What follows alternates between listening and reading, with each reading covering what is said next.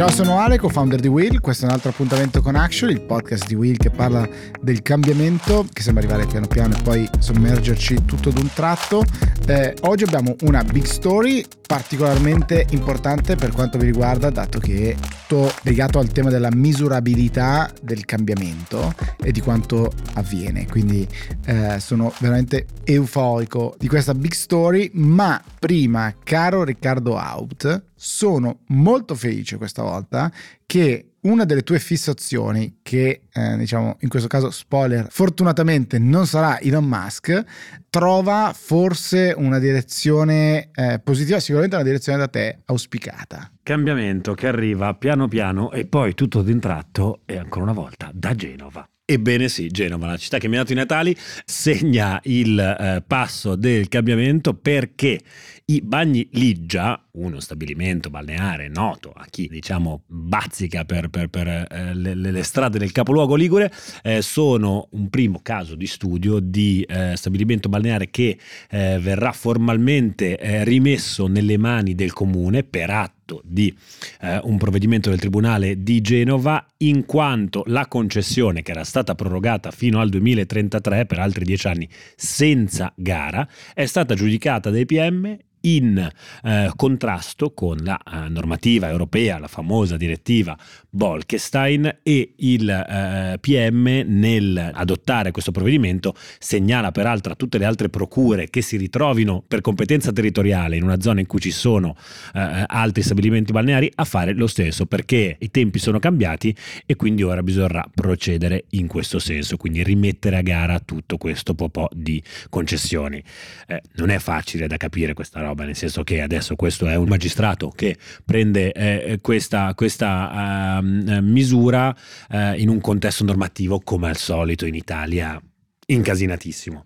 Anche mettendomi, diciamo, nei panni di, di, di, di, un gestore di uno stabilimento balneare oggi, eh, negli ultimi dieci anni non c'è capito niente. C'è direttiva europea, poi il governo dice no, è inapplicabile, poi forse applicabile, poi aspettate, prima facciamo uno studio di fattibilità, poi arriva il Consiglio di Stato a dire che il nostro diritto non è allineato a quello europeo e quindi il governo dovrà prendere, adottare misure urgenti per allinearci e poi arriva un giudice che dice beh, siete fuori legge.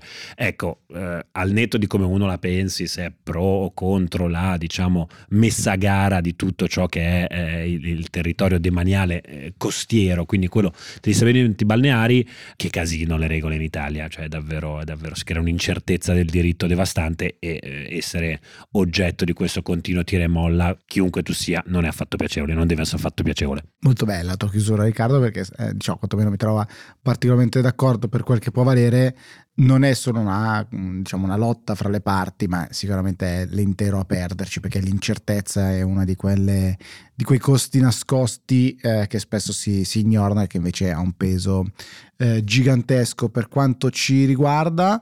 C'è un eh, dato che però è certo, fresco fresco, anzi caldo caldo, eh, perché l'annuncio è abbastanza recente, direi eh, degli ultimi minuti forse, rispetto a quando stiamo registrando questo podcast, e cioè una acquisizione da quasi 70 miliardi di dollari. Queste sono quel genere di cose che a voi eh, avvocati dell'antitrust fanno alzare le sopracciglia, quantomeno in termini di, di, cifre, ma non sempre perché non è tanto il valore, ma la concentrazione di mercato. È uno di quei casi, ci racconti di più di questo caso di questa mega acquisizione? Eh, 68.7 miliardi di dollari, per almeno questo è quello che riporta Wall Street Journal che ha dato la notizia per primo, l'acquisizione da parte di Microsoft nota eh, casa produttrice di software e non solo.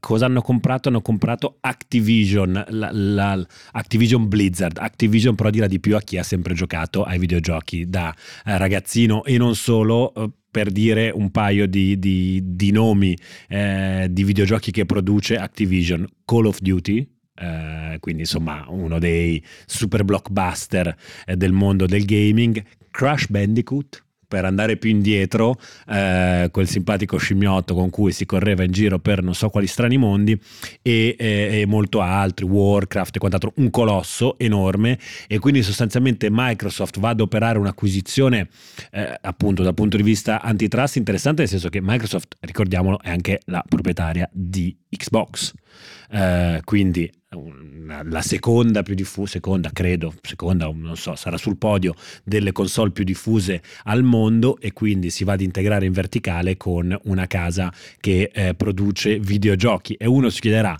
perché? Perché? Perché? Perché l'industria del gaming sta esplodendo, eh, la pandemia gli ha dato un boost pazzesco, eh, se da una parte il tempo speso di fronte ai film in questa pandemia, secondo gli ultimi dati raccolti eh, da uh, eh, PwC, eh, movies, movie industry è rimasto più o meno costante, quello dei videogames è letteralmente esploso, il mercato è cresciuto a dismisura, ha superato i 200 eh, miliardi di dollari di, di valore e è cresciuto, un'altra statistica molto interessante eh, che è emersa in quest'ultimo periodo è questa, ovvero quanto tempo la gente passi non solo a giocare, ma a guardare la gente che gioca tutti voi sarete familiari, o non so quanti di voi saranno familiari con, la, con il social network Twitch, eh, famoso per i gamers, quest'anno ha fatto il botto e nello specifico è stato fatto questo conteggio abbastanza impressionante. Nel 2021 su Twitch il videogioco che è stato guardato di più è GTA eh, Grand Theft Auto, eh, anche questo, insomma, eh, ci giocavamo in tanti anche da ragazzini, ma adesso dico il numero di quante ore la gente ha passato di fronte a GTA. Ore, o meglio, anni. 214.000 anni di vita sono stati trascorsi quest'anno sparsi per tutta l'umanità a guardare GTA. E va bene così, il cambiamento che arriva piano piano poi ti travolge all'improvviso. E anche quest'anno i buoni propositi eh, se ne vanno con eh, le 214.000 anni spesi a eh, guardare altri che, fanno, eh, che giocano ai videogiochi. Dati impressionanti. Activision per me è quella di Tony Hawk, rimarrà sempre dei Tony videogiochi di Tony Hawk Pro Skater eh, fondamentale per la mia crescita personale e professionale, ma direi che ci siamo già allungati fin troppo. È ora della big story, me la lancio da sola e quindi chiedo al sempre ottimo Lorenzo il gingolino.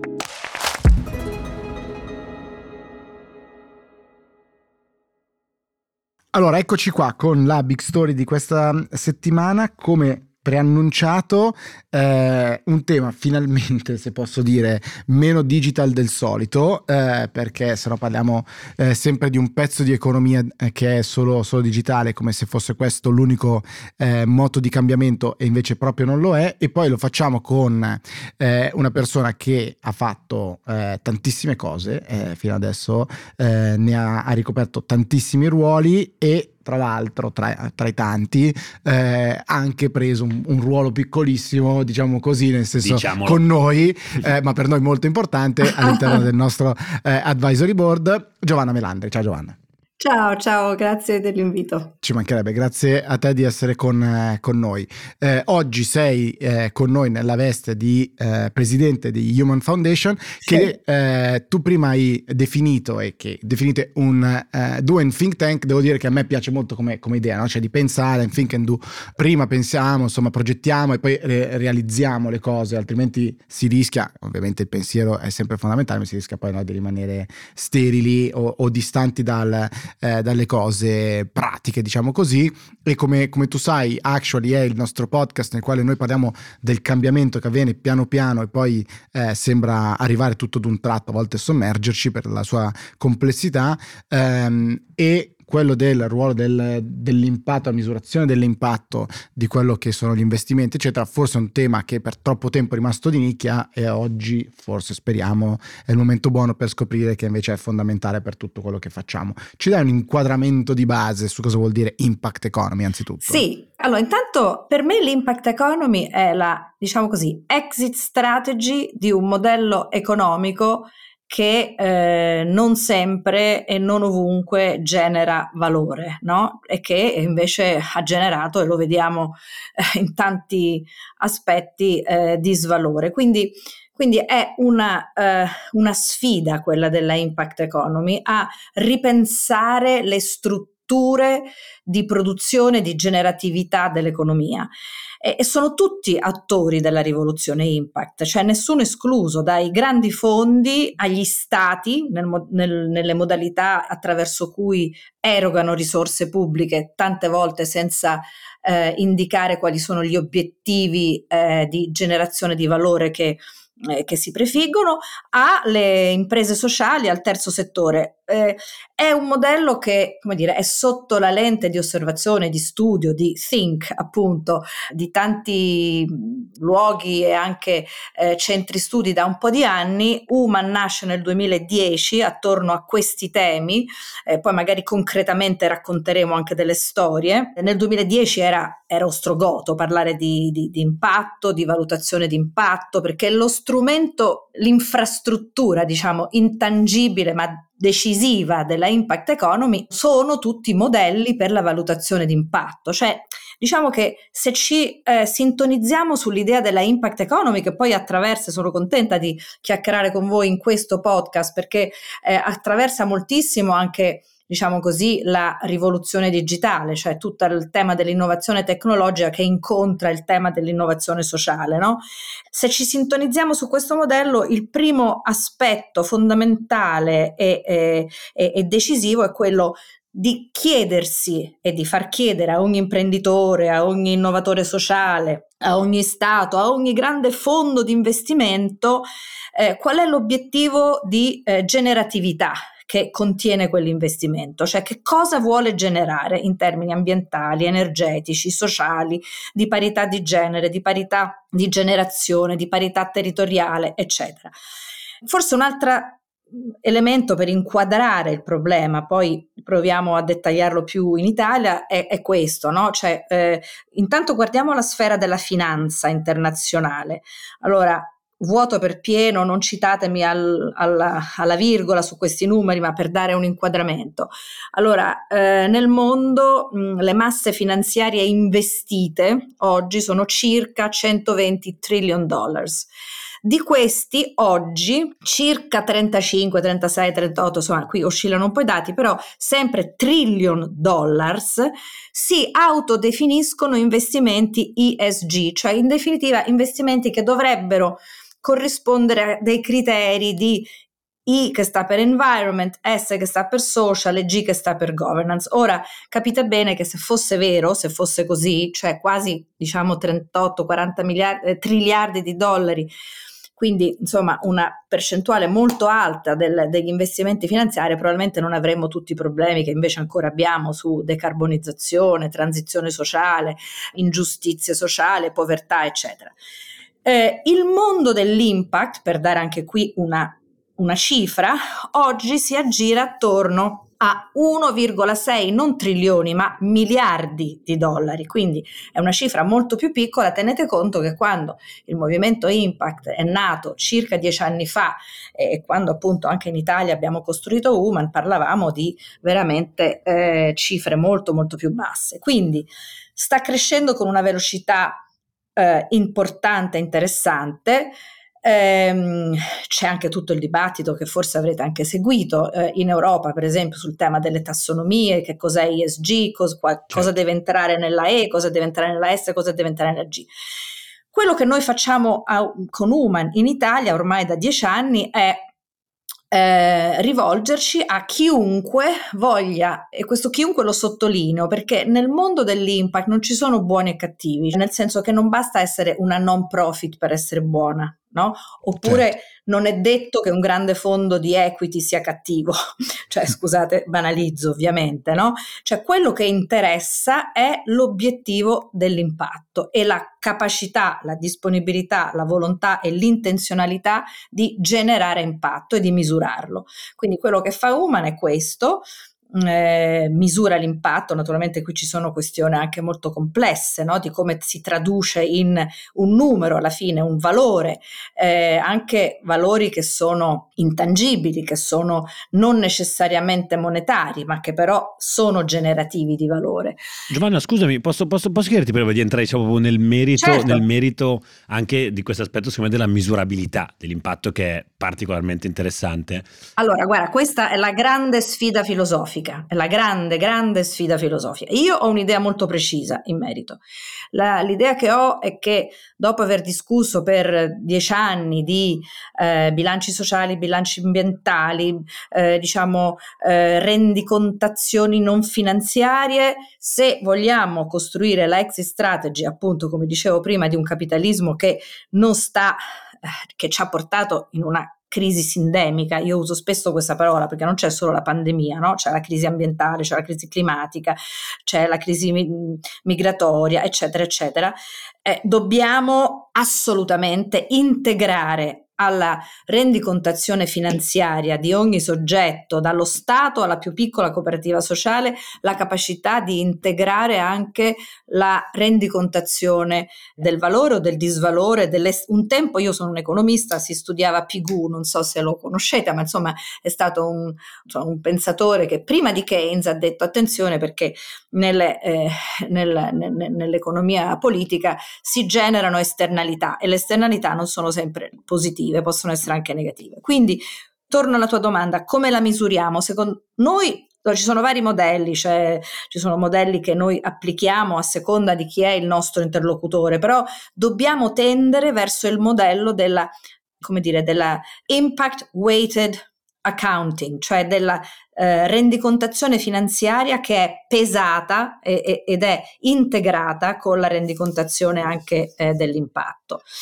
Ci sono strumenti che adesso magari è anche un po' troppo tecnico parlarne così, però quello che mi faceva piacere raccontarvi è che ci sono strumenti che noi eh, stiamo trasferendo, eh, stiamo trasferendo competenze. È per questo che abbiamo costruito la Social Innovation Academy, eh, che è una scuola di innovazione sociale interamente dedicata in questo caso alle imprese sociali e al mondo del non profit, perché va detto anche questo, no? che anche il mondo del non profit, anche il mondo della cooperazione sociale, anche il mondo delle imprese sociali deve saper integrare questi strumenti di management, di cultura imprenditoriale, perché noi abbiamo bisogno di cultura imprenditoriale, però generativa.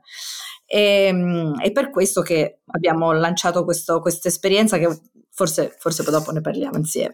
Assolutamente, no, ma eh, perché stai mettendo ovviamente un sacco di, di, carne al fuoco e di temi che sono cari tanto a me quanto, quanto a Ricky eh, su due fronti sostanzialmente. No? Uno, il primo è che, eh, appunto, come dicevi tu, in un certo senso tutti hanno diritto a cambiare, mettiamola così, quindi non c'è un buono o un cattivo, ma hanno eh, diritto, come dire, a, partecipare, anzi forse il dovere, tanto più sono grandi, a partecipare eh, al cambiamento, però misurandolo, perché dall'altra parte questo è, è il tema molto caro a Ricky il rischio no, è che tutto sia ESG compliant, tutto sia etichettabile come bello, green, eh, social, eccetera, e invece forse o i requisiti sono troppo bassi o un po' ci facciamo come dire, pat pat sulle spalle eh, gli un con gli altri. No, no, l'amico pubblico numero uno oggi che tutto questo sta diventando appunto il mainstream è il washing di qualunque genere, green, social, gender, cioè il washing, per certo. questo che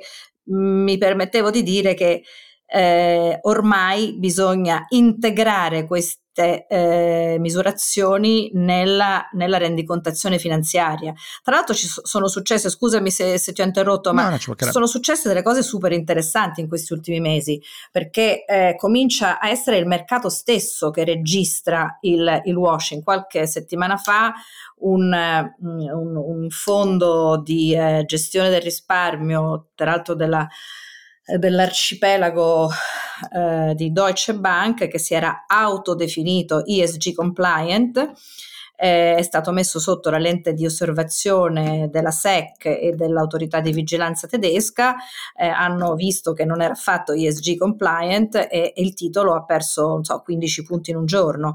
Cioè, eh, quando il mercato comincia a registrare qui, eh, come dire, eh, la vicenda si fa seria, no? nel senso che il washing, la dichiarazione falsa, la dichiarazione non sostenuta da forme di eh, eh rendicontazione serie e trasparenti ti fa crollare il titolo in borsa.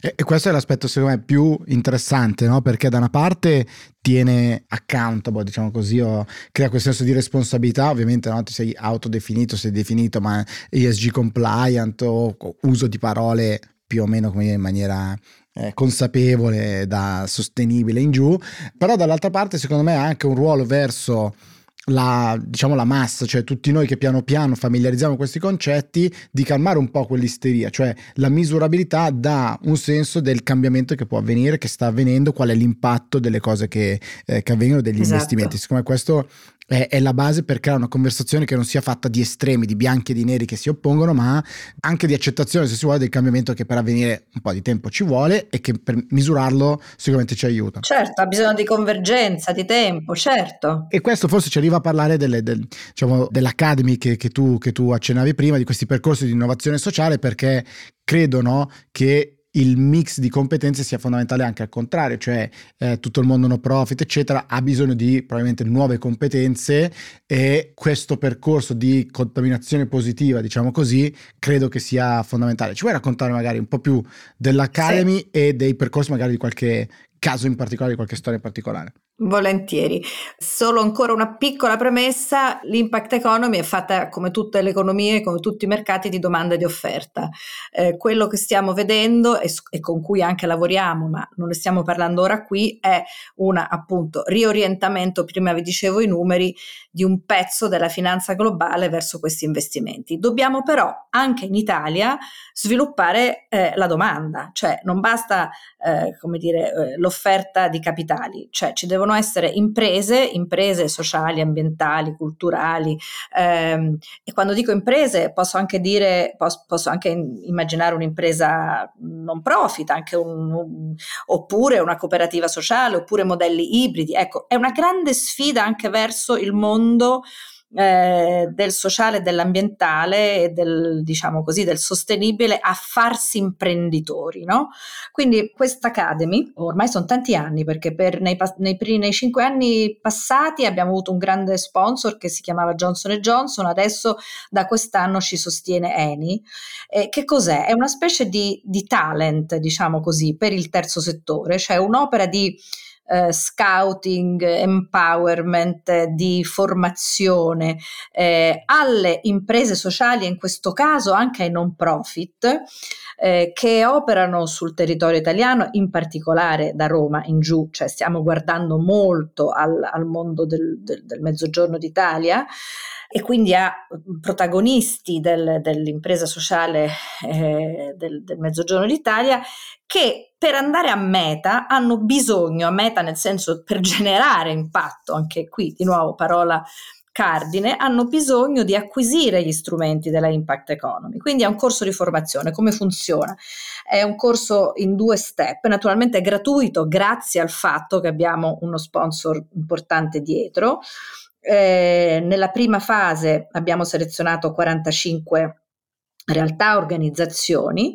Eh, in, è in corso adesso una formazione frontale per queste organizzazioni, 30 ore su temi cari e, e appunto centrali per, per paradigma dell'impact economy, quindi dal project management fino alla valutazione, gli strumenti della valutazione di impatto, fino alle capacità di fundraising, eccetera, eccetera. Insomma, quindi l'obiettivo è, eh, diciamo, offrire e eh, sostenere eh, queste, queste, imprese sociali con gli strumenti della, dell'impact investment e dell'impact economy. Forse però la cosa più interessante è raccontarvene alcune, nel senso che noi abbiamo selezionato dei, delle, delle, storie di social innovation, eh, soprattutto come dicevo da Roma in giù, quindi stiamo guardando al mezzogiorno d'Italia perché il mezzogiorno d'Italia eh, insomma ha un forte gap da colmare. Allora ve ne racconto racconto alcune che sono ovviamente solo 4 o 5 delle 45 che stanno eh, lavorando con noi in questo periodo e non so in questo momento dirvi quali saranno le 5 finaliste che, eh, che vinceranno, però eh, provo a cogliere e mi scuso con le altre che non posso raccontare, però cogliere alcune esperienze interessanti. Mm, un'associazione che abbiamo selezionato si chiama South Working è nata nel, nel, 2020, la sede dell'associazione a Palermo, eh, ma i presidi di South Working sono presenti ovunque in Italia. Questo termine South non è semplicemente un concetto geografico, ma eh, si riferisce a tutte le aree di marginalizzazione del paese, in Trentino come in Sicilia. Cosa fanno? Hanno costruito un network di una sessantina di spazi eh, di lavoro in modalità smart, naturalmente nascono con l'obiettivo di eh, contribuire a colmare il divario economico, sociale e territoriale eh, in piena pandemia tra aree industrializzate e marginalizzate del paese, utilizzando la eh, possibilità del, dello smart working. Eh, sono spazi eh, eh, in cui diciamo sostenuti da, da, da servizi, ma direi che soprattutto sono spazi di relazione e di formazione. Alcuni di questi spazi prima erano abbandonati e sottoutilizzati e adesso invece sono ripensati con questo nuovo scopo. Questa è un'esperienza. Un'altra esperienza invece mi porto a Roma, vicino Roma, a Formello per l'esattezza, un'esperienza che nasce, si chiama la cooperativa Il Cerchio. Eh, quindi tutte queste sono imprese sociali o cooperative sociali a cui eh, cerchiamo di eh, trasferire competenze imprenditoriali, ecco, mettiamola un po' così, cioè quindi nel gioco della impact economy, così come vogliamo addolcire i grandi players della finanza, della finanza che integrino eh, i meccanismi di valutazione dell'impatto, vogliamo rafforzare imprenditori sociali, cooperative sociali per diventare dei veri e propri manager di, di obiettivi. In questo caso Formello è una mh, mm, società, eh, una cooperativa, scusate, che nasce nel 2017. A seguito di questa è un'esperienza interessante di partecipazione partecipazione dal basso perché a seguito di un sondaggio sui bisogni degli abitanti di Formello la cooperativa è già diventata un punto di riferimento della comunità. Tutto è iniziato dall'orto urbano, dall'orto comune e dal punto vendita dei prodotti eh, appunto dell'orto, eh, hanno aperto una specie di sportello di mutuo aiuto, un luogo informale per creare relazioni. Di nuovo, la parola relazione poi la troviamo quasi in tutti i progetti e hanno inventato questo, questo, questa filosofia non solo che è una filosofia antica nella storia mutualistica italiana, ma insomma la filosofia di un favore tira l'altro, no? cioè che prevede il, mutuo scambio di saperi tra persone e in questo momento sono decine, decine di, eh, come dire, di competenze di persone, io so fare il pane, lo insegno a te, tu sai fare qualcos'altro, magari mi insegni a suonare il pianoforte, lo insegni a me. Questa è un'altra esperienza molto interessante. Giovanna, ma perdonami, visto che mi sì. sembra che siano anche, diciamo, esperienze molto eterogenee fra di loro, puoi sì. dirci anche un po' in chiusura quali sono, eh, diciamo, i criteri che adottate in qualche modo per selezionare un progetto piuttosto che un altro, anche magari poi per persone che ci ascoltano potrebbero essere interessate? Ma guarda, sono criteri molto larghi, direi che sono, non sono criteri verticali, cioè non sono tanto criteri, non so, ambiente, sociale, sociale, salute, ma sono proprio criteri organizzativi, cioè guardiamo all'innovazione del meccanismo. Mm, te ne cito ancora uno per dirti appunto l'eterogeneità, c'è un, un progetto nato in Sardegna, si chiama De Amater, eh, Olbia, in realtà è una compagnia teatrale, nasce come una compagnia teatrale, eh, ma ha un focus molto più ampio che spazia dal teatro all'archeologia, mh, mm, alla formazione. Ecco, diciamo, poi ci sono anche esperienze, io te ne ho selezionate alcune se volete più di soft power, no? Poi ci sono anche ovviamente imprese che lavorano invece sul ciclo dei rifiuti, su... Io credo che eh, ne abbiamo selezionate 45, eh, se ne erano arrivate, adesso non ti so dire quante, ma ovviamente molte, molte di più e abbiamo selezionate quelle che secondo noi hanno una dimensione di generatività dell'impatto potenziale, eh, che magari non sono skillate, brutta parola, chiedo perdono, però eh, no, non hanno le competenze, le abilità interne per fare un salto, come dire, eh, anche di scala, no? di scala imprenditoriale, eh, e che quindi vorremmo portare a questa scala. Ecco. E dove le vostre competenze diciamo, che, che l'Academy eh, dà sono ancora più necessarie, quindi no, direi che sono, si, si crea quel match, quel match perfetto. Quanto dura in totale il percorso? Allora, il percorso di formazione, il primo, il primo slot, diciamo così, alle, alle 45 si conclude, eh, va avanti fino al 20 di gennaio. Poi eh, passiamo al secondo step e questi cinque ultimi progetti selezionati accederanno a questa seconda fase. Negli anni passati, perché ormai, ripeto, sono sei anni che facciamo questo, questo lavoro, è una delle tante cose che fa Human, è una delle do thing di Human. Eh, negli anni passati quello che è stato molto interessante è che alla fine eh, le organizzazioni selezionate e quindi quelle che poi abbiamo accompagnato per molto tempo anche dopo, cioè non, fin, no, non solo alla formazione delle, delle 30 ore, poi hanno avuto accesso molto più facilmente a credito, a investimenti, hanno fatto i loro pitch alle grandi banche italiane e sono cresciute. Quindi insomma eh, stiamo provando a far crescere questa cultura. Diciamo così, la sfida è portare cultura imprenditoriale nel sociale e cultura dell'impatto e della sostenibilità invece nel profit. Questa è la sfida dell'impact investment che veramente è eh, io credo, se vogliamo dirlo su, sul piano filosofico, insomma, veramente l'unica exit strategy possibile per arrivare a mettere a terra gli obiettivi dello sviluppo sostenibile e, e, e farlo misurando obiettivi, impatto e capacità generativa. Guarda, è straordinario eh, l'allineamento con le nostre parole chiave perché c'è eh, l'importanza della misurabilità dei, dei, dati e del cambiamento. Secondo me sarebbe molto interessante magari conoscere più nel dettaglio le, le finaliste, diciamo così, quelle che sì. le realtà che andranno avanti. Quindi è un Ma aperto anche intervistarle direttamente. Eh? Io esatto. vi, se volete, vi, quando arriviamo alle 5 ve le, ve, le, ve le, mettiamo in contatto e voi le raccontate. Allora è una promessa sarebbe un fantastico. per, per accompagnare la prossima volta. Evviva! Fantastico, grazie mille Giovanna. Grazie, grazie, grazie a voi.